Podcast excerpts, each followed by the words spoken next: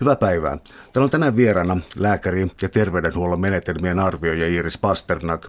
Me puhutaan tautien ylidiagnostiikasta, vähän sellaisella tieteellisellä vireellä siitä, että onko meistä yhtäkkiä tullut kaikista sairaita – ja ähm, taustaksi tähän voisi ottaa tällaisen keskustelun, joka on monille varmaan tuttu, joka myös on yhteiskuntatieteessä ollut, että on tapahtunut tällainen medikalisaatio, jossa vähän kaikesta on tullut lääkittävää ja diagnosoitavaa. Äh, miten sitten terveydenhuollon piirissä, minkä tyyppistä tämä keskustelu on ollut tai milloin tähän on ikään kuin herätty? Mun mielestä 90-luvulla sieltä alkoi semmoinen aktiivinen se oli, joskus sitä nimitettiin priorisointikeskustelussa, mutta mun mielestä se oli luonteeltaan pitkälti medikalisaatio keskustelua sisällö, sisällöltä, eli sitä, että otettiin tavallaan normaaleja elämäilmiöitä, niin terveydenhuolto kaappas tota syliinsä niin sellaisia asioita, mitkä en ennen on kuulunut tavalliseen elämään. Ne alkoi synnytyksistä ja nuorten ihmisten seksuaalisuudesta, pillereiden valmistautumista niiden, niiden käyttöön käyttämiseen ja, ja, ja tämmöisistä asioista tota, ruvettiin silloin keskustelemaan. No äh, kun sitten puhutaan jostakin normaliteetista ja muista, niin oliko tässä ikään kuin lääketieteellisiä instrumentteja, että luotiinko tiettyjä rajoja tai normaaleja rajoja, tuotiinko sitä ikään kuin tautiluokitukseen vai tapahtuiko nämä pikemminkin kun lääkkeitä ja diagnoosia alkoi yleistyä? Oliko tässä tällaista selkeä kausaalista tai ajallista muuttumista? Joo, siis todellakin se sitten tota, siinä on paljon just tämmöisiä klassisia ää, tarinoita, miten tota, lääketieteen tavallaan tutkimus ja keinojen kehittymis, epidemiologian kehittyessä, niin, niin ää, esimerkiksi tota, masennus, joka tota, se varmaan oli 70-luvulta alkaen Amerikassa tavallaan niin kuin identifioitiin, että semmoinen alakuloinen saamattomuus, vetämättömyys, surumielisyys, kaikki semmoinen, joka on tavallista, tavalliseen elämään pidettiin siihen asti kuuluvina ilmiöinä, niin tota, niitä alettiin niputtaa tiettyjen mm, oire, oirelistojen mukaan ja antamaan – diagnoosi. Siihen astihan masennus oli oikeastaan hyvin vakava tauti. Ne masentuneeksi nimitettiin oikeastaan ihmisiä, jotka olivat suurin piirtein ei sängystä päässyt ylös ja oli niin kuin täysin lamaantuneen masennuksen. Eli ne, ne todella vaikeita masennuksia.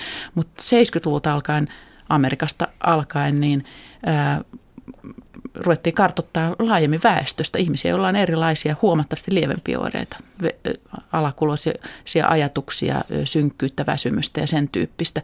Ja silloinhan tämä ilmiö todellakin niin tuli semmoista harvinaisesta erikoisuudesta ja vakavasta sairaudesta, jota hoidettiin jossain parantoloissa keskellä metsää, niin tämä asia tuli niin kuin ihan arkipäiväiseksi kuka tahansa saattoi olla masentunut. Ja epidemiologit teki laskelmia ja totesi, että valtavan iso osa itse asiassa väestössä onkin masentuneita. Ja, ja, mutta tämä on niin kuin tavallaan yksi esimerkki, että tällä samalla tavalla ruvettiin identifioimaan todellakin 70-luvusta alkaen muun muassa verenpainetautia. Ja monihan näistä on niin kuin hyvä asia, että verenpainetaudin tunnistaminen tämmöiseksi oikeaksi taudiksi, jolla on vakavia seurauksia ja niiden ihmisten löytäminen, vaikeiden verenpaine ihmisten löytäminen, niin ne on ollut valtavia edistysaskelia. Sillähän me ollaan saatu näitä sydänkuolemia aivohalvauksia maailmalla vähenemään valtavasti.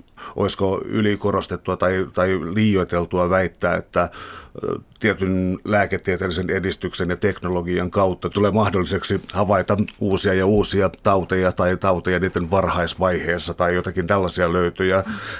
Eli onko se teknologia mennyt ikään kuin mm, ihmisen edelle? Joo, se on, se on aivan yksi tärkeimpiä drivereita tai e, ajajia tuossa ylidiagnostiikassa on todellakin ihan teknologinen kehitys. Ja ihan klassisimmillaan se näkyy näissä kuvantamislaitteissa. Et kun ennen lääkäri tunnusteli, tunnusteli näpeillään, sitten tuli röntgenlaite, joka oli hieno asia, mutta sitten kun ne vielä kehittyneemmät laitteet, viipalekuvat ja magneettikuvat tuli, niin tota, se todellakin avaa ne, se teknologinen kehitys, se valtava resoluution kasvu, se helppous, se nopeus, se hinnan halpeneminen on johtanut siihen, että yhä useampia ihmisiä tutkitaan kuvantamalla esimerkiksi korkean teknologian laitteilla. Ja se on niin kuin ihan luonnollista, että silloin, silloin nämä ison resoluution hienot uudet koneet myös löytää paljon asioita. Ja sitten se ongelma on se, että lääketieteen se muu kehitys ei ole sillä tavalla pysynyt tämän teknologisen kehityksen edellä, eli läheskään aina me ei tiedetä, mitä me löydetään. Että se teknisesti on mahdollista nähdä asioita, mutta sitten tavallaan biologisesti me ei ymmärretä, mitä se meidän löytämä ää, ää, klöntti, tiivistymä, varjostuma, joku, tota, mitä se merkitsee, johtaako se kuolemaan, onko se siinä ollut aina, häviääkö se viikon päästä. Ja tämä on tietenkin luo sellaista ongelmaa, että kun me jotain nähdään, niin me tupataan lääketieteen varovaisuusperiaatteen mukaan myös ne heitti poistamaan, hoitamaan, jotta ei vaan mitään tapahdu. Ja se on niin kuin luonut valtavat ylidiagnostiikkamarkkinat. No tartutaan nyt tuohon ylidiagnostiikkaan sitten ihan sanana ja käsitteenä, jos sitä lähtee purkamaan sitten äh, tuota, sanan logiikan mukaisesti tai sitten tilastotieteen mukaisesti, niin mistä oikeassaan ylidiagnostiikassa on kysymys? Joo, se on hank- hankala termi. Britit toivoisivat. Itse asiassa silloin, kun mä aloitin tätä, mä olen aiheesta nyt julkaissut tietokirjan ja kun mä siitä noin puolitoista vuotta sitä aloin suunnittelemaan, niin mä kyselin vähän kollegoilta, että, että eikö olisi mitään muuta parempaa sanaa kuin ylidiagnostiikka. Äh, mutta sitä ei ole nyt, äh, mitään semmoista järkevää hyvää sanaa ei siihen löydetty, koska nyt se äh, ylidiagnostiikka-termin alla on nyt valtavasti tai eri, monta erilaista asiaa, jotka ei karkeasti ottaen kaikki ole diagnostiikkaa. mä, tällä hetkellä, kun sen sanan kuulee, niin, niin ää, se merkitsee paitsi semmoista klassista ylidiagnostiikkaa, eli me diagnosoidaan asioita yhä varhaisemmin ja varhaisemmin, eli on laskettu niitä raja-arvoja, minkä minkä perusteella joku määräytyy taudiksi tai ei taudiksi. Ja klassinen esimerkki on tämä vaikka, että verenpaineen, normaali verenpaineen raja-arvot on laskenut ja laskenut ja laskenut viime vuosikymmenen. Se on niin kuin klassista ylidiagnostiikkaa, mihin se itse sana viittaa, mutta nyt tämän termin ylidiagnostiikka alla on käsitetään nyt ainakin kahta muuta asiaa. Sen alla kulkee sellaiset asiat kuin seulonnat. Seulonnathan tarkoittaa terveiden, terveiltä ihmisiltä ää, sairauksien etsimistä. Eli ihmisiä, joilla ei ole mitään epäilystä, että heillä olisi mitään, heillä ei mitään oireita eikä mitään kummempaa, mutta heitä kutsutaan ja tehdään tietynlaisia testejä, joilla voidaan varmistaa, että heillä vain ei olisi jotain haettavaa sairautta. Niin tämä seulontaan liittyvät ongelmat, ylidia- niin kuin ylitekemisen ongelmat kuuluu tämän ylidiagnostiikkaterminalle, vaikka ne itse asiassa on seulonnan ongelmia. Ja sitten se kolmas iso ryhmä, joka kuuluu tämän termin ylidiagnostikalle on nykyään tämä medikalisaatio, mistä aloitettiin. Eli se, että me hoidetaan tavallaan tarpeettomasti normaalin elämän ilmiöitä tai ollaan siirretty niitä terveydenhuollon piiriin, kaikenlaista vanhenemiseen, raihnaisuuteen liittyvää ongelmaa, ulkonäköön liittyvää ongelmaa, pientä elämän hankaluutta ja oireilua, jotka oli ennen ne oli vain elämää, mutta nyt ne on sitten lääketiede. Niin tämän tyyppisiä asioita, eli medikalisaatioon liittyviä asioita, ne kuuluu nyt kolmantena isona ryhmänä ylidiagnostiikka-käsitteen alle. Uh, jos vielä tota, hieman syyllistä etsitään, mulle tuli mieleen sellainen, uh, nyt mennään taas mulle ei tutulle alueelle, mutta suomalainen tautiluokitus taitaa olla ICD-10 mm. muistaakseni, ja onko Yhdysvalloissa joku DSM-4 tai 5, mit, miten nämä menikään, mutta mm. uh, onko sinne ilmestynyt sitten droppakaupalla uusia sairauksia ja uusia diagnooseja, joiden ikään kuin käypää hoitoa tai jotain tällaista suositellaan? Onko se muuttunut mm. tässä sitten viime vuosina? Joo, näin, tota, näin ne väittävät erityisesti nyt ne, jotka se tota noin, sitä asiaa on selvitellyt. Ja sitten on sellaisia klassikkoesimerkkejä on, on äh, esimerkiksi äh, tämä yliaktiivinen sen rakko, joka on suhteellisen uusi diagnoosiluokka tullut, tullut äh, ICD äh, kymppiin tai olikohan se sen edeltäjään version. Ja, ja, ja tästä kyseisestä diagnoosia on kritisoitu sen takia, että ne sen, äh, koska tämä diagnoosiluokitus myös sisältää se, sen ne kuvaukset, millä perusteella tämä diagnoosi määritellään, niin, niin kysymys on siitä, tai se ongelma on nyt siinä, että nämä ne, ne kriteerit, joilla tämän diagnoosin saa, on niin väliät ja epämääräiset, että periaatteessa niin kuin iso osa maailman populaatio jossain vaiheessa voidaan luokitella tämän diagnoosin saaneeksi. Se sinänsä on tarpeellinen ö, diagnoosi niille ihmisille, joilla se virtsankarkailuongelma on niin kuin aivan sairaallusluontoinen vaiva tai johtuu esimerkiksi jostain leikkauksesta tai perussairaudesta, niin silloin, silloin se on sairauden arvoinen diagnoosi ja se on hyvä, että se siellä on. Mutta se ongelma on todellakin se, että, että ehkä tarkoitushakoisesti näin väitetään. Se on tuupattu se diagnoosi sinne luokitukseen niille väljinä kriteereineen, jotta saataisiin semmoista potilaspopulaatiota mahdollisimman välillä kriteereillä ja, ja sen myötä tietenkin myytyä lääkkeitä. Nämä on vähän tämmöistä kyynistä ilkeitä puhetta. Mä en tiedä missä määrin pitää paikkansa, mutta tämmöisiä on, on muitakin ja on ihan mahdollista, että, että ne on sillä tavalla, jos nyt syyllisiä haetaan, että ne on tavallaan osittain lobbaamalla sinne todellakin saatu sisään. Näin väitetään. Mä en ehkä ota, mä en ole perehtynyt siihen asiaan niin paljon, että ottaisi vahvasti kantaa, että onko näin. Jos vielä tätä konkretisoi tätä, tuosta seulonnasta puhutaan varmaan vielä vähän myöhemmin, mutta sitten on tällaisia tarkemman teknologian tuotteita kuin sattumalöydökset ja pienen pienet syövät, kuten niitä on tässä, tässä kutsuttu. Eli ää, mitä tämä sattumalöydöksien ja tällaisten ikään kuin vähän vaarattomampien syöpätyyppien ää, löytäminen uudella tarkemmalla teknologialla, mitä se on sitten tarkoittanut? Se on sattumalöydökset, ja nyt me puhutaan sillä tavalla, että jos ihminen menee jonkun sairauden vuoksi lääkärin tutkimuksiin ja hänestä tehdään jonkunlainen yleensä kuvantamistutkimus, mutta miksei verikoekin, niin sieltä tavallaan sattumalta löytyy muualta alueelta kuin missä se kipu tai vaiva on ollut, muu, niin muualta alueelta joku löydös, mikä ei siis loogisesti kuulu lainkaan sen potilaan vaivaan ja oireiluun, vaan löydetään todellakin sattumalta.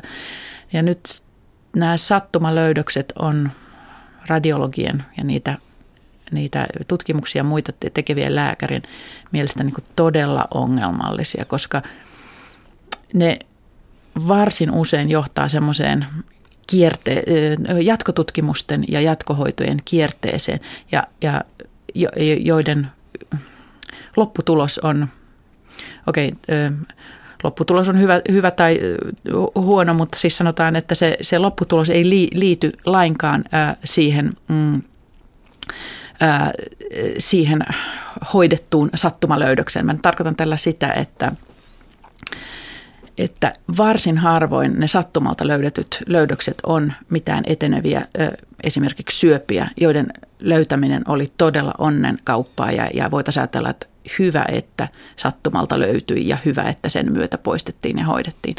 Sanotaan, että varsin usein, melkein aina sattumalöydökset on hyvänlaatuisia ö, ö, muutoksia, joid, joide, jo, mutta koska ne on löytynyt, niin ne poistetaan ja hoidetaan, mikä merkitsee se, että ne, ne hoidettiin turhaan, koska jos niitä ei olisi ikinä sieltä sattumalta löydetty, ja, ja niin, niin ne olisi todennäköisesti jäänyt ö, huomaamatta koko ihmisen loppuelämän ajan, koska ne ei olisi ikinä johtanut mihinkään, ei, ne ei olisi johtanut mitään oireita tai vaivaa. Täällä on tänään siis vieraana lääkäri ja terveydenhuollon menetelmien arvioija Iris Pasternak. Me puhutaan tautien ylidiagnostiikasta ää, nimellä Tautitehdas, juuri kirjoittamasi ilmestyneen kirjan mukaan. Ähm, aika olennaisen osion tässä kirjassa muodosti myös tällainen katsaus ikään kuin tällaisiin lievempiin tauteihin, mitä on tullut. Ja ähm, että jos käydään näistä nyt muutamaa läpi esimerkiksi, niin mm, valtimotaudit ja toisaalta kolesteroli, niin onko tässä niin raja-arvot muuttunut vai onko ihmisten terveydentilassa tapahtunut jotain todellisia muutoksia? Raja-arvot on muuttuneet alemmaksi muun muassa kolesterolissa. Se on niin kuin se ihan selkeä muutos. Öö, toki me meillä tota on kansan kolesterolivut mennyt parempaan suuntaan monesta muustakin syystä, ravitsemuksellisesta syystä, meidän, meidän pohjois projektin ja muiden, muiden elämäntapoja, elämän ää, tota, mm, elintasoon itse asiassa liittyvien asioiden myötä, niin tota, että meillä ikään kuin on ollut kohentuva suuntaus, parantuva suuntaus kolesterolitasoissa. Ja toki väitetään, että tuossa siitä johtuu, että me se seulotaan ja etsitään niitä kohonneet kolesterolia ja hoidetaan niitä lääkkeillä. Mutta yhtä kaikki samaan aikaan viime vuosikymmenenä, kun meillä tavallaan tilanne on parantunut, niin meillä on huikeasti myös lisääntynyt ihmisten määrä, jotka on nykyisten raja-arvojen myötä luokiteltu korkean kolesterolin henkilöiksi ja, ja myös hoi, lääkehoidon piirissä. No entä sitten tällainen esimerkki kuin kohonnut verensokeri ja sitten sen ikään kuin rinnakkaiskäsitteenä käytetty viehättävä nimitys esidiabetes. Mm. Mikä tämä rajankäynti on? Joo, niin hassulta kun se kuulostaakin, kun diabetes on niin kuin Musta tuntuu, että se on erityisesti semmoinen sairaus, mistä kaikki mieltä, että se on paha juttu. Ja sokeritauti, sokeritauti niin kuin täytyy hoitaa niin kuin kunnolla, koska siitä tulee kaikenlaisia hurjia komplikaatioita, amputaatioita ja näönmenetystä ja, ja, ja kaikenlaista hankaluuksia. Mutta se oli ehkä mulle itsellekin yllätys, että siinäkin voidaan mennä liian pitkälle. Eli siinä yhtä lailla viime vuosikymmeninä normaalin sokerin raja-arvo on hilattu alaspäin aika reippaasti. Niin, eli, eli tavallaan diabetes, kakkostyypin diabetes, diabetikko-diagnoosin saa nykyään paljon pienemmillä sokeriarvon kohamesilla kuin vielä 10-20 vuotta sitten. Että sama, sama ilmiö tulee siellä ja, ja tota, sitten tämmöisten ihmisten, siis nämä ihmiset ei, diabetes ei ole, tai kohonnut verensokeri ei vielä sinänsä ole sairaus, vaan se on riskitekijä saada sepelvaltimotautia ja aivohalvausta. Se on luonnollista ajatella, että kun on näin vakavia lopputapahtumia, että on aivohalvaus ja, sydän, ja, ja sydänkohtaus ja sitten sokeus ja, ja amputaatiot, jotka on niin vakavia, vakavia asioita, niin toki kuulostaa hyvältä, että niihin siihen riskitekijään, joka on niiden kaikkien takana, niihin puhutaan mahdollisimman varhain. Mutta nyt sitten, kun sitä asiaa sitten selvitetty, nyt kun sitä raja-arvoa on laskettu, me todella puututaan näihin siihen sokeriin, kohonneeseen sokeriin mahdollisimman varhain, niin me ei enää saadakaan ö, ö, vähennettyä niitä aivohalvauksia ja, ja niitä sydänkohtauksia, niitä pahoja tapahtumia, vaikka me ollaan kuinka siirtämässä rajoja alaspäin. Päinvastoin me ruvetaan aiheuttamaan lisääntyvästi ongelmia muun muassa siitä, että me hoidetaan niin tehokkaasti verensokereita, että tulee näitä liian alhaisia verensokereita, jolloin ihmiset sitten pyörtyilee siihen ja voivat iäkkäät ihmiset jopa kuolla liian alhaisia verensokereita. Eli joillakin iäkkäiden kohdalla ollaan esimerkiksi pikkasen taas sallivampia, ikään kuin nostettu nyt niitä uudestaan, niitä verensokerin tavoiterajoja. Eli myönnetään se, että ainakin iäkkäiden ihmisten kohdalla, joilla se tavallaan se tajunnan menetys siitä, että heillä on liian alhaiseksi vedetty sokerit, niin, niin on vielä suurempi vaara, kun että he sitten äh, joskus vuosikymmenten päästä välttyvät saamasta aivohalvauksen. Eli tavallaan me eletään kuitenkin nyt ja tavallaan se meidän elämänlaatu on tärkeää pitää nyt, niin ei ole oikein, että me niillä ennaltaehkäisyillä lääkkeillä, joiden vaikutusta me tavoitellaan siellä niin kuin kymmenen vuosien päästä, niin tota, että ne tulee niin tärkeiksi, että me pilataan se nyt tapahtuva elämänlaatu. Ja erityisesti nyt sitten iäkkäille, jolla se tuleva elämä ei välttämättä ole, ole edes sitä kymmentä vuotta. Entäs sitten sellainen vähän oma kategoriansa kuin erilaiset psyyken häiriöt, joiden äh, diagnoosit tuntuu olevan hyvinkin liukuvia nyt joskus, mutta oli hieman puhetta jo tuossa ohi jo masennuksesta, että miten se on muuttunut. Otetaan toinen esimerkki sitten ylivilkkaudesta ja ADHDsta. Milloin tämä sitten tuli ikään kuin lääketieteelliseksi tilaksi? Nyt mä en muista tarkkaan, milloin ADHD on, on tullut ö, meillä niin kuin diagnoosiin ja varsinaisesti käyttöön, mutta että se on tavallaan ihan yleisesti selvästikin huomattavaa, kuinka se on ainakin viime, viimeisen sanotaan 10-15 vuoden aikana, niin sehän on niin kuin selvästi, se on jopa niin kuin lehdissä ja kaikkien suussa, suussa ja kaikki tuntee tämän ilmiön. Eli joka tapauksessa niin kuin tuntuu siltä, että ADHDsta puhuminen, mutta myös ADHD-diagnoostihan oikeasti on valtavasti kasvanut. Ja tota, jopa siinä määrin, että hyvin monessa maassa, erityisesti nyt Hollannissa, mutta myös Suomessakin tätä ilmiötä on, on alettu niin kuin selvittää, verrata meidän niin ADHD-lasten diagnosointia ja hoitokäytäntöjä. Ja se syy tähän, että näitä asioita on ruvettu nyt penkomaan, on se epäilys, mikä on tullut nyt yhtä aikaa monesta taholta, että, että tässä esiintyy selvästi ää, ylidiagnostiikkaa, eli Eli erityisesti se näkyy esimerkiksi siitä, että meillä Suomessakin loppuvuodesta syntyneet lapset, erityisesti pojat, saavat paljon herkemmin ADHD-diagnoosin ja, ja lääkityksen. Ja tästä on tulkittu se, eihän siinä muuta mitään loogista syytä, että minkä takia loppuvuonna syntyneillä on e-, erityisen ylivilkkaita, vaan, vaan tota se on se, että kun he on koulussa niin kuin ikävuosittain, niin opettajat ja muut sitten terveydenhuollon ammattilaiset tulkitsee jo iän takia nuor, nuoremmat ja, ja siihen ikään liittyvän suuremman vilkkauden ja keskittymiskyvyttömyyden niin kuin ADHD-tyyppiseksi. Eli nämä, nämä pikkuset pojat yleensä päätyy sitten herkemmin, herkemmin myös lääkkeille. Ja tota, joo, sitä on, sitä on, tota, on myös huomattu, että se ADHD-diagnoosi on jonkunlainen leima, joka sitten seuraa sitä lasta sinne nuoruuteen, varhaiseen aikuisuuteen ja se jotenkin muuttaa paitsi ihmisen itsensä käsitystä itsestään, myös ympäristön käsitystä hänestä. Hän, tota, se jollakin tavalla pelätään, että se vaikuttaa ihmisen kohtaloon, uraan ja, ja tota, jatkossa toimeentuloon.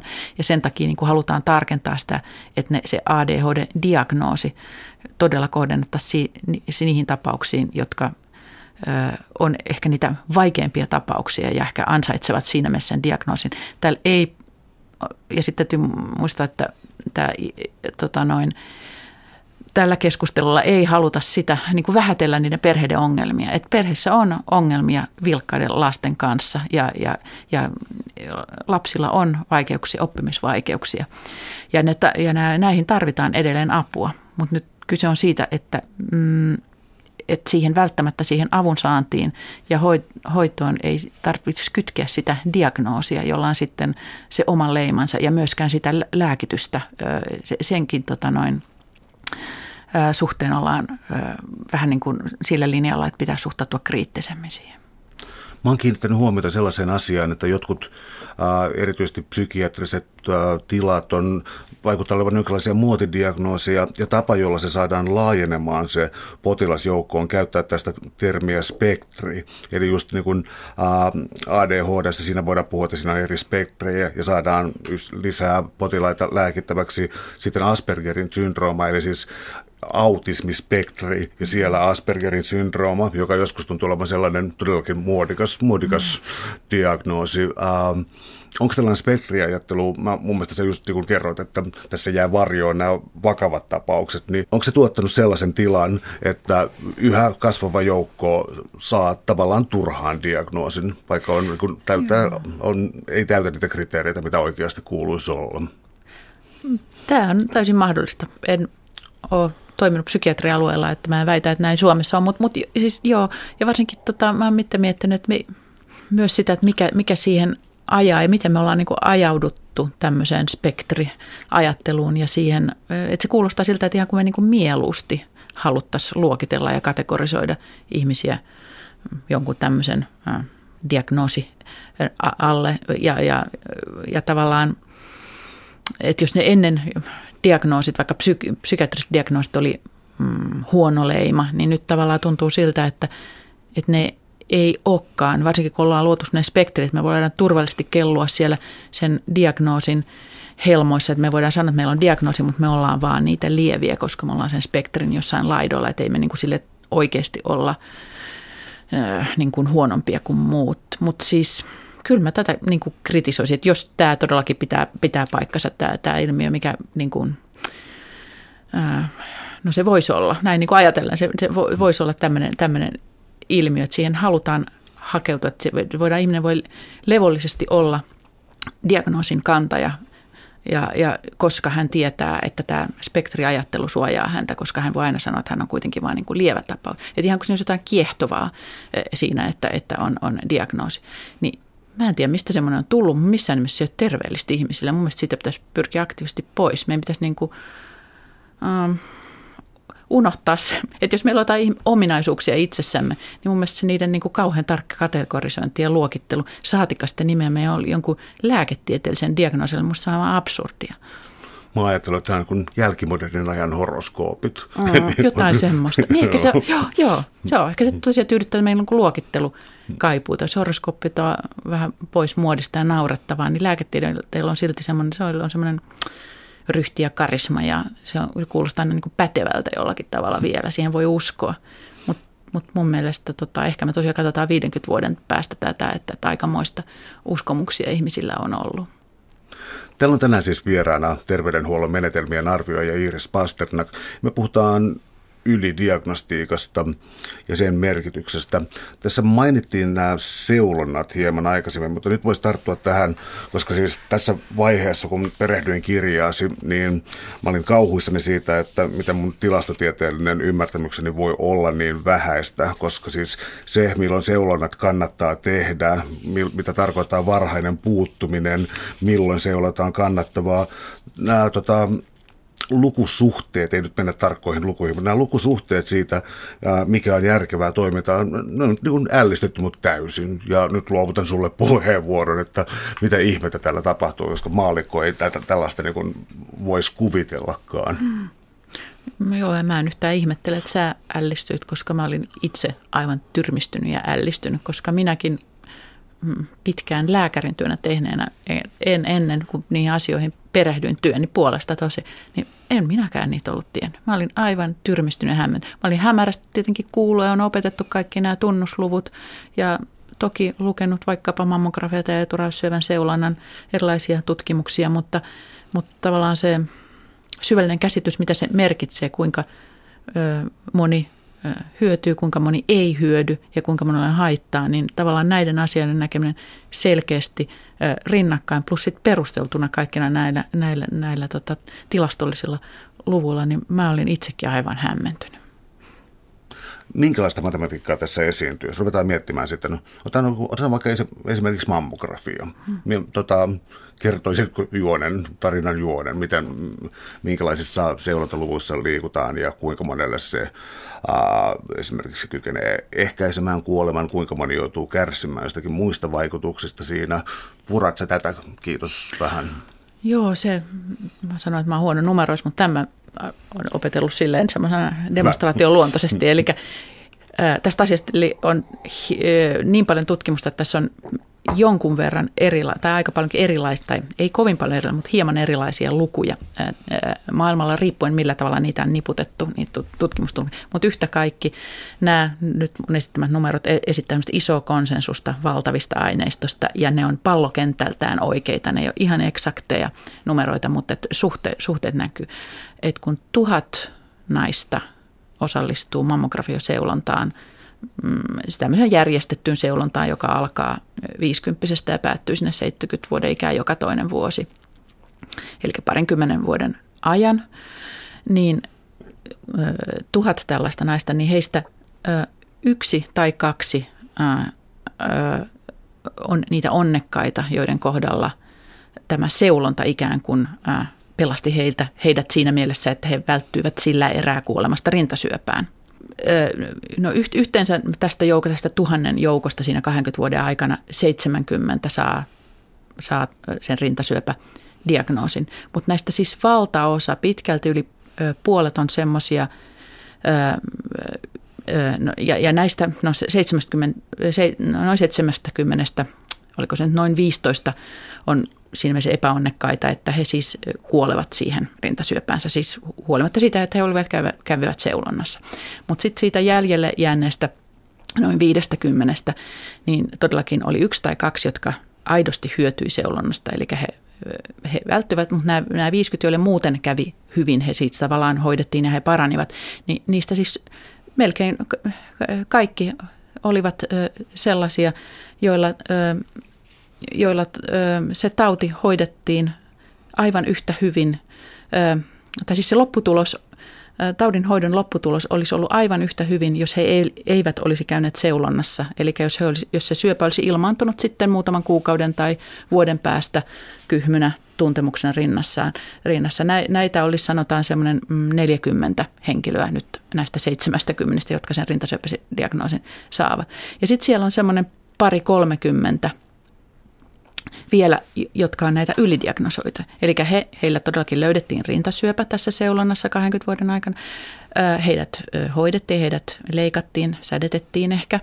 Ja tota, mutta he, he ovat sellainen porukka, että, että he, jos he ei olisi käyneet tässä seulonnassa, niin he eivät olisi ikinä koko elämänsä aikana rintasyövästä kuulleetkaan, koska heillä sattuu olemaan sellainen rintasyöpä, joka ei eten, etenisi tai etenisi niin hitaasti, että vaikka he eläisivät 200-vuotiaaksi, niin se, se ei ikinä tuntuisi kädellä, kyllä se ikinä leviäisi mihinkään. Eli tätä suuruusluokkaa. Sitten sit, tota, siis alkuperäinen porukka oli se tuhat. Ja nyt me äsken puhuttiin niistä 70, jotka sai syöpädiagnoosi. Mutta sitten meillä on tästä tuhannen joukosta noin 500, eli noin puolet siitä joukosta, jotka, jotka siinä 20 vuoden aikana ennemmin tai myöhemmin kerran tai useamman kerran joutuu sen mammografiaseulonnan jälkeen lisätutkimuksiin. Siinä on jotain huolestuttavaa, heidät pyydetään uudestaan kuvauksiin, heitä ehkä ottaa neulanäyte, kun halutaan varmistaa, onko se nyt vai eikö se ole. Eli nämä, ja, ja sitten lopulta käy niin, että he saavat tämmöisen ää, vapauttavan tiedon, että ei se ollutkaan mitään, se oli väärä hälytys. Eli näitä vääriä hälytyksiä tulee noin puolelle ennemmin tai myöhemmin sitten sit tuhannen naisen joukosta. Eli mikä se haitta näille ihmisille, nehän ovat tietysti aivan kauhuissaan ne, ne muutamat viikot, jopa kuukaudet, kun näitä jatkotutkimuksia tehdään. Otetaan sitten toinen tapaus, eli eturauhassyöpä. Mulla on yksi lääkäri tuttava, joka sanoi, että kun tehdään ruumiin avauksia ää, suunnilleen vanhuuteen kuolleille potilaille, niin miehistä noin kaikilta löytyy eturauhassyöpä. Mm-hmm. Ää, eli mikä, mikä tota, ylidiagnostiikka tai mikä logiikka tässä on sitten, että eturauhassyöpä on tällainen, tämän tyyppinen ää, syöpä, Mm. Se on, ja se on, meillä on tosiaan ihmeellisiä, minullakin on ollut näihin vuosiin sitten sellainen käsitys, että syöpä on aina aivan kategorisesti vaarallinen tauti, että kun syöpä tulee, niin siihen melkein aina kuolee, jollei hoito satu pelastamaan. Mutta nyt mä oon saanut oppia ja, ja tullut ymmärtämään sen, että, tämä on varsin niin kuin yksioikoinen kuva. Eli syövän biologia onkin aika paljon – rikkaampi. Siinä on sitä spektriä paljon enemmän, eli aika paljon meillä on tota syöpää, jotka ei ole vaarallisia. He ne eivät ö, etene, ö, ne voivat jopa hävitä. Eli meidän kehossa käväsee jonkun laskelmien mukaan kuusi tämmöistä syöpää elämänvaiheessa, että ne ilmaantuu, on ihan, jos ne silloin löydettäisiin, niin, niin, ja siitä otettaisiin näyte ja patologi katsoisi mikroskoopissa, hän totesi, että tämä on syöpä. Ne on siis aitoja syöpiä, mutta ne, meidän immunipuolustus tai sen syövän muut ominaisuudet tulee, että se syöpä vaan jaksa kasvaa, se häipyy tai sitten immunipuolustus sen sieltä nitistää.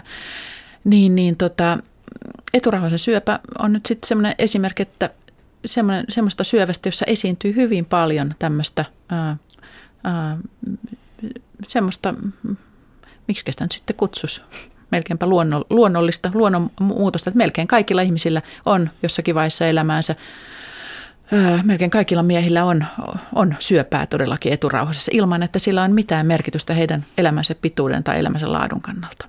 Ja siis näitä on muitakin. Kilpirauhasen on toinen samanlainen. Meillä on suomalainen kanssa tämmöinen mm, ruuminavausaineisto 80-luvulta. Ja sen lopputulema oli, että jos ihan terveeltä ihmiseltä kadulta saisi ottaa kilpirausnäytteen ja, ja tota, kilpirausen ja tarkkaan, oikein tarkkaan tutkia se viipa, millin viipalle kerrallaan, niin lähes kaikilta, 80-90, jopa 100 prosentilta löytyy kilpirausen syöpä. Eli tämä ei nyt tarkoita sitä, että kaikilla ihmisillä on kilpirauhasen syöpä tai kaikilla, vaan että se tarkoittaa, että löytyy syöpäkudosta, mutta sitä syöpätautia, jolla on mitään merkitystä ihmisille, niin ei tietenkään ole näin paljon. Kilpirauhasen syöpä kuolleisuus semmoinen niin aidon taudin ö, esiintyvyys ei ole lisääntynyt tippaakaan viime vuosikymmenen. Se on ihan, meillä on todellakin vakavaa, jopa tappavaa kilpirauhassyöpää jonkun verran, mutta se on täsmälleen ö, saman tasosta, mitä se on ollut vuosikymmeniä sitten. Jos mä oikein ymmärrän tätä logiikkaa tässä, niin tähän oikeastaan tarkoittaa sitä, että tämä romuttaa ajatuksen siitä, että syöpä on tärkeää löytää ajoissa, että tämä varhainen totea- toteaminen olisi ikään kuin kulmakivi, joka niin kuin pelastaa meidät kaikki. Mutta tämähän tuntuu melkein romuttavan sen ajattelutavan. Joo, mun mielestä se, siis ja, ja huom nykytekniikoilla juuri näin onkin, että, että ne, mitä me nyt näillä nykyisillä testeillä, PSA-testillä tai, tai kuvantamistekniikalla, mammografialla pyritään varhemmin ja varhemmin ja varhemmin löytämään, löytämään syöpiä, niin se ei ole hyvä, hyvä taktiikka. Se, se ei, A, se ei vähennä niitä kuolemia, B, se aiheuttaa hirveästi kärsimystä ihmisille joilla niin kuin ihan tarpeettomasti. He ei olisi ikinä kokenut näitä kärsimyksiä, joilla he olisi siihen seulovaan testiin mennyt. Mutta onneksi sitten on tullut, tulossa varmaan muuta, johon meillä onneksi lääketiede kehitys kehittyy edelleen. Eli meillä on tulossa parempia testejä. Tämä ongelma kyllä varmasti purkaantuu. Siis uusia biokemillisia testejä ja, ja geenitestejä, joiden sitten kun meillä niitä on, siinä voi joku vuori, vuosi, vuosikymmen tässä vierähtää ennen kuin ne on käytettävissä, niin, niin silloin ne testit toivon mukaan todella pystyy e, e, identifioimaan, tunnistamaan ne syövät vaikkapa nyt esimerkiksi, ne syövät, jotka todella on luonteeltaan sellaisia, että ne on niitä eteneviä jääräköitä, joihin tarvitsee puuttua. Ja, ja, ja, ja sitten se testitulos myös kertoisi sen, että tällä ihmisellä tämä syöpä on täysin kiltti, se ennustuksen mukaan vaikka häviää kuukauden päästä, tätä ihmistä ei kannata hoitaa. Niin silloin nämä ihmiset tavallaan sais se olisi aika hienoa. Ne ei, niitä, ne ei joutuisi kaikkiin niihin sädehoitojen leikkauksen kärsimyksiin turhaan, miten, miten nyt tapahtuu väistämättä. Tämä geenitutkimus on mielenkiintoinen. Huomasin sun kirjassa, että Ähm, että siinä oli sellainen kohta, missä siis äh, rintasyövän erään lajin periytyvyys ja sitten julkisnäyttelijä Angeli Jolie ja kuinka hän päätti äh, leikkauttaa rintansa tämän, tämän syöpäriskin edellä. Sitten huomasin eilen kauppajonossa, että joku mulle tuntematon suomalainen julkisnainen kuitenkin ajatteli samaa ratkaisua. Ja tätähän voisi tarkoittaa tämä geenitutkimus. Mutta sitten sun kirjan loppupäässä mun mielestä teet ihan selkeästi sellaisen erottelun, että että mitä sä äskenkin sanoit, että, että geenitutkimus on kuitenkin sellainen, että siis se antaa yhä spesifempiä ja parempia tuloksia, että se ei ole suinkaan mitä, mitä pitäisi demonisoida tai mm. niin kuin pelätä, ei. mitä sieltä tulee. Mm. Mm. Ei, ei, se on siis, mä oon, mä oon pikemminkin varsin teknologia uskon, siis mä ylipäätänsä, joo, ge- geenitestien kehitys on mun mielestä hirveän tärkeää, mutta samoin kaikki materiaalit, tekninen ja muu, muu vaikka laboratorio, testien tutkimus. Musta tuntuu, että ne eräänä päivänä purkaa tätä ongelmaa pitkälti. Et me ollaan tässä, tässä nykyisessä ongelmassa pitkälti sen takia, että me ei olla vielä, meillä ei ole vielä niitä oikeita testejä. Entä sellainen, pakko kysyä nyt yhteiskuntatieteellinen kysymys siitä, mutta siis geenitestit, ähm, geenitestit, vakuutus, työpaikka ja elintaso. Rupeaa miettimään vain näitä, että siis voiko meillä olla sellainen tilanne, että työnantaja tietää liikaa meidän genetiikasta tai, tai, että se, tai vakuutusyhtiöt tietää liikaa meidän genetiikasta. Joo. Joo, ylipäätänsä mä en ole niin innostunut niistä, että ihmi, ihmisen, niin kuin, ihminen tutkituttaa genominsa tai joku tutkituttaa vaikka työnantaja hänen genominsa niin kuin saadakseen jotain kuvaa – riskeistä. Ensinnäkään meillä on pitkään aikaan sie, sie, sie, siellä, että tämmöiset ei ollut mitään merkitystä, mutta mä mietin vaan sitä, että vaikka, sillä, vaikka ne testit paranis, niin kuin, että, että me se semmoista tietoa joskus saatat, niin mä en ole, mä en ole niin kuin yhtään vakuuttunut, että semmoista kannattaisi käyttää. Siis me ollaan kuitenkin, me niin kuin eletään tämä elämä täällä ja mun mielestä sillä ei pitäisi olla niin iso väliä siitä. Mä oon ihan varma, että osa ihmistä tulevaisuudessa ei halua edes kuulla näitä tietoja. Mutta siis sanotaan, kun geenitestejä on niin erilaisia, mä sanoisin, että se, ne geenitestit, mitkä, minkä kehitys nyt just on hyvä, on ne, mm, jotka on tavallaan nyt sitten niin kuin lääkärien käytössä, eli niitä, että kun vaikka siitä syöpäkudoksesta tai jostain kudoksesta otetaan se geenitesti ja katsotaan, miten se vaikka mitä, miten tämän syövän geenit, millaisia ne on, viittaako he siihen, että, että se on luonteeltaan etenevä ja sitten, että ähm, kuinka se, millaisen vasteen se antaa näille hoidoille. Niin tavallaan tämä ikään kuin niiden kudosten ja erityisesti syöpäkudoksen geenitestaus on mun mielestä se, geenitestauksen aluetta, joka, joka tuo näitä vastauksia, mutta todellakin geenitesteiksi, sekin on muuten hankala termi, että koska sen alla kulkee nyt näitä mm-hmm. suun limakalvolta otettavia yleisgeenitestauksia, että voi kartoittaa mitä tahansa, vaikka silmien väriä tai just se, onko riskiä saada sitä, tätä, niin e, sen alueen kehityksessä mä en ehkä ollenkaan niin optimistinen. Että ne geenitestit ei ole missään nimessä nyt käyttökelpoisia. Mä, mä silleen suosittelen niin rakentamaan elämänsä niiden varaan millään lailla. Ja joka tapauksessa lääkäreille mitään keinoja tota, auttaa ihmistä niiden tulosten pohjalta tällä hetkellä siis ainakaan. No mun on pakko mainita hetki, mä katson sun kirjasta sieltä tota, Moton, joka oli Tuve Janssonin taikatalvesta. Ja kaikki on, anteeksi, siis motto menee näin, kaikki on hyvin epävarmaa ja juuri se tekee minut levolliseksi. Ja tämä mun mielestäni hienosti kuvastaa tätä siis annanko liikaa sanoja suusi, mutta siinä, että, ähm, että ihmisen luonnolliseen elämään ei oikeastaan kuulu niin kuin järjetön määrä informaatiota potentiaalisista sairauksista tai niiden ylidiagnosointia ja sitä, että elämä menee niin kuin no en mä tarkoita, että se menee luulosairaudeksi, mutta luuloterveydeksi tai jotain. Niin, niin. Kummasti se terveys ja se sairauksien välttely, se ei ole, tai siis musta se on vaan surullista, jos niin kuin ihmisen e- elämä on niin kuin sitä, että ajatteko ihminen kuolivuoteella, että mitä sain aikaiseksi, tein, teinkö läheiseni iloisiksi ja sainko jotain. Niin sitten jos se on niin kuin täynnä vaan jotain tämmöistä oman kropan vatkaamista ja, ja huolehtimista ja onko, onko, onko tämä kenties merkki huonosti, pitäisikö minun nyt 20 tehdä joku leikkaus, jotta sitten mahdollisesti 80-vuotiaana, niin Mä en tiedä, pitäisi, mun mielestä meidän ei pidä tietenkään pyrkiä mihinkään tämmöisiin. Meidän ei ihan elämä hukkaa. Me ollaan täällä se alle sata vuotta täällä niin kuin universumissa. Niin musta se on todella surullista, jos me keskitytään tommosiin asioihin. Täällä on tänään siis vieraana lääkäri terveydenhuollon menetelmien arvioija Iris Pasternak. Ja me puhutaan ylidiagnostiikasta. Uh, mennään sitten vielä tällaisen asiaan, että ylidiagnostiikka on saamarin kallista. Eli siis me hoidetaan, me sanalla tarkoitan yhteiskuntaa, mutta siis me hoidetaan hirvittävää määrää terveitä ihmisiä kuinka laajasta ilmiöstä nyt oikeastaan on puhe sitten, kun puhutaan terveyden ihmisten hoitamisesta? Tota, joo, varmaan ei mitään lukumäärää tota, ja osuutta en, osaa sanoa, mutta semmoisia esimerkkejä, missä se näkyy ja missä sitä nyt kritisoidaan, on esimerkiksi nyt työterveyshuolto. Siis mä olen itse työterveyshuollon erikoislääkäri ja mä rakastan työn ja terveyden suhteen tutkimista. Se on hirveän tärkeää, että työperäiset altisteet, ympäristön altisteet, hitsaushuurit ja kaikkia, miten ne, että ne täytyy tuntea ja se lainsäädäntö, mikä liittyy siihen. Mutta mun mielestä tämä nykyinen työterveyshuolto tavallaan on äh, pilannut, pilannut maineensa sillä, että se on järjestetty niin kuin se on järjestetty.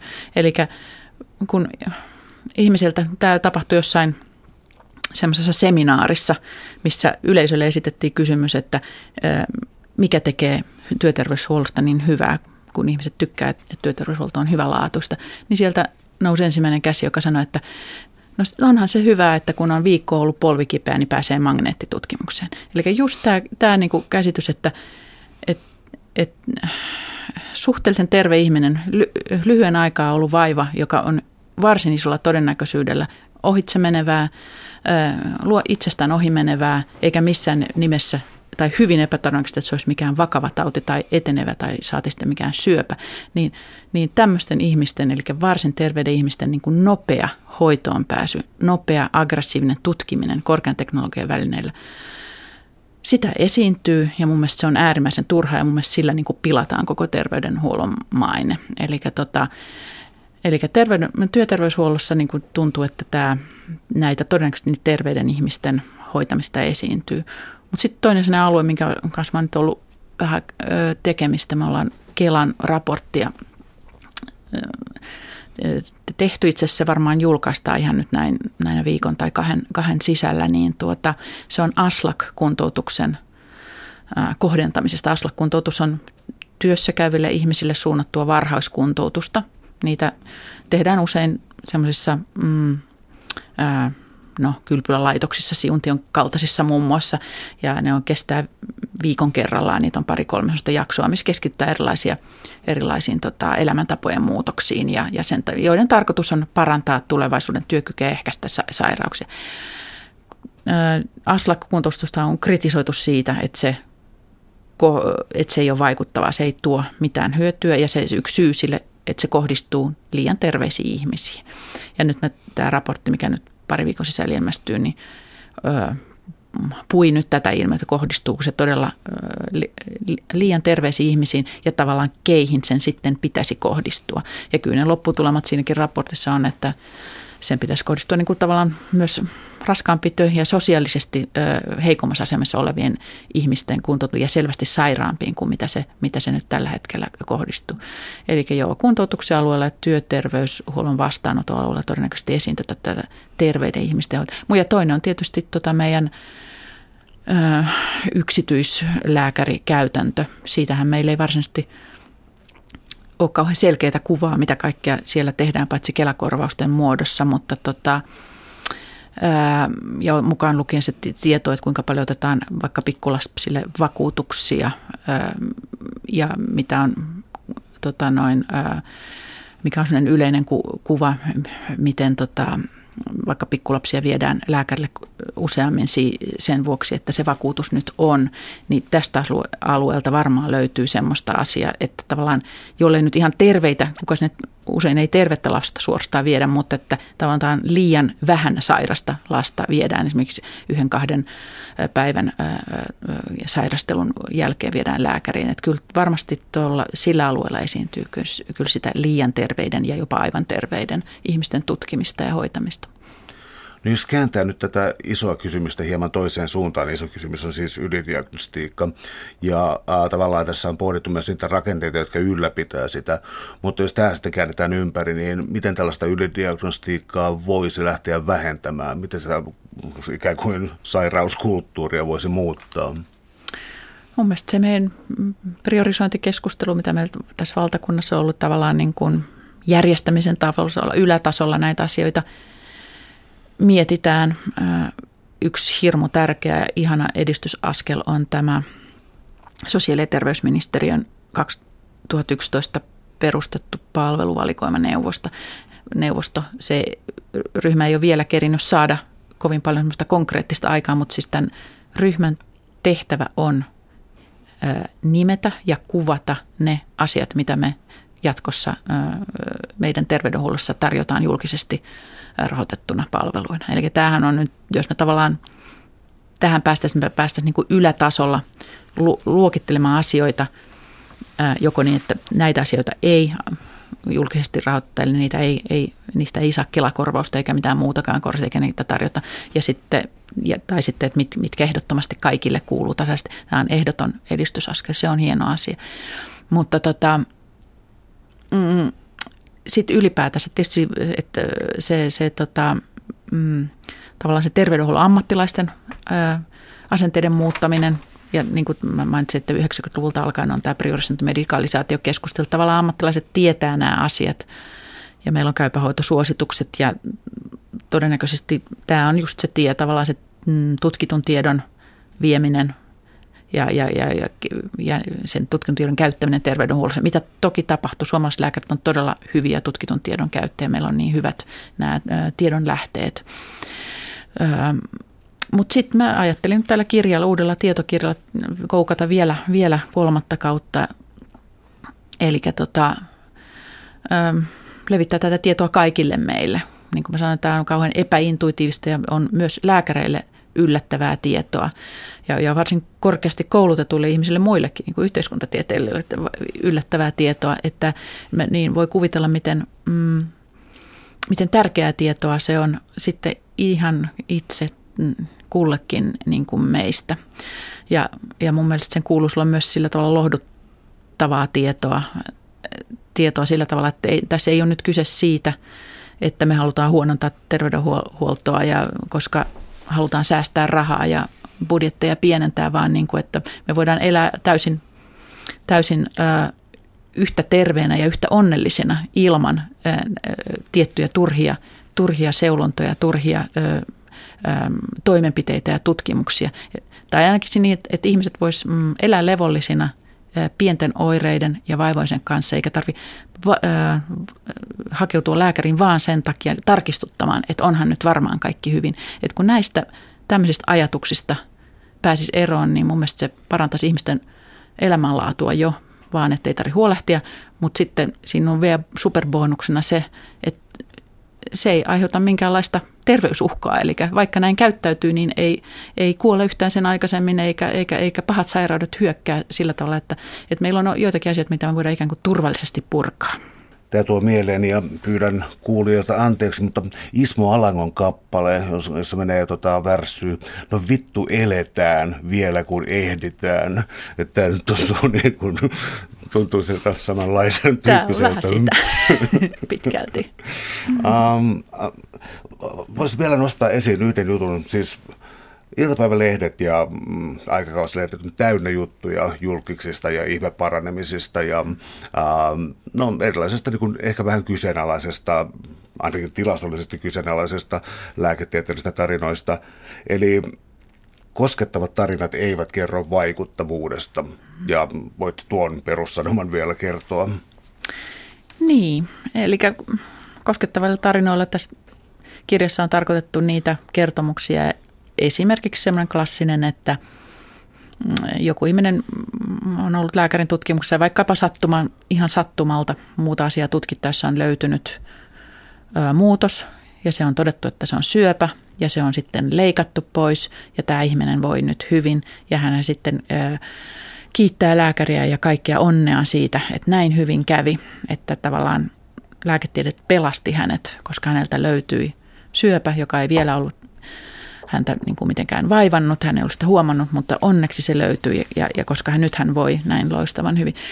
Se on hienoa, tämä on hyvä, että näin, näin käy, mutta että sanotaan, että, että semmoinen ihminen, joka miettii itse hakeutumistaan lääkärin tutkimukseen, rutiinitutkimukseen, tsekkaukseen vain, vain sillä ajatuksella, että – että, että poissulkee pahoja sairauksia ihan vain tsekkauttamaan, että ei mitään ole, niin hänen ei pitäisi ainakaan tätä päätöstään niin kuin nojautua näihin hyviin tai näihin tarinoihin miettiessään tätä omaa ratkaisua, koska tämmöiset mm, onnelliset tarinat, joita kerrotaan lehdissä, tämmöiset pelastautumistarinat, niin ne, ne eivät merkitse sitä, että se seulonta tai se sattuman löydökseen, aktiivinen puuttuminen olisi pelastanut tämän ihmisen. Se itse asiassa on vähemmän, vähiten todennäköinen tarina. Eli varsin, se on, on täysin mahdollista, että tämä on, okay, on paljon todennäköisempää, että tämä, tämä ihminen,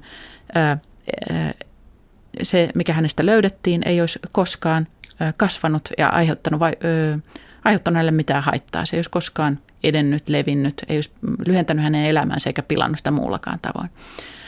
Toinen vaihtoehtoinen skenaario, mitä tälle ihmiselle olisi voinut käydä, joka on taas kerran paljon yleisempi kuin se, mitä hän itse kertoi, että hän onnekkaasti pelastui ja säästyi kuolema, on se, että okei, se oli ehkä todellakin etenevä tauti, syöpä, mutta se oli sen luontoinen, että että vaikka se olisi sitten myöhemmin muutaman kuukauden, muutaman vuoden päästä, muutaman kymmenen vuoden päästä löytynyt ikään kuin muulla tavoin, eli se olisi kasvanut sen, sen verran isoksi, että ihminen olisi sen itse tunnustelman löytänyt tai se olisi ruvennut aiheuttaa jotain oireita, minkä takia tämä ihminen olisi sitten myöhemmin hakeutunut lääkäriin ja, ja se syöpä olisi todettu vasta sitten myöhemmin, niin se hoidon lopputulos olisi ollut täsmälleen yhtä hyvä kuin nyt, kun se syöpä löydettiin vuosia, kymmeniä vuosia aikaisemmin. Eli tämän ihmisen niin kuin kohdalla hän on ikään kuin syöpäpotilaana huomattavasti pidempään ilman, että siitä on ö, ö, muuta, muuta hyötyä hänelle. Eli, ja sitten kolmas tota, mahdollisuus vielä tällä tarinalla, että ei tämä tarina vielä loppu. Tämä ihminen, vaikka nyt hän on, voi varsin hyvin, niin hän voi vaikka jo viikon päästä olla uudelleen, se tauti voi levitä ja hän voi olla kuollut. Eli, eli se, että että ihminen kertoo, kuinka onnellisesti hänelle kävi, niin se on, se on, tota noin, mm, se on todennäköisesti virhetulkinta asiasta.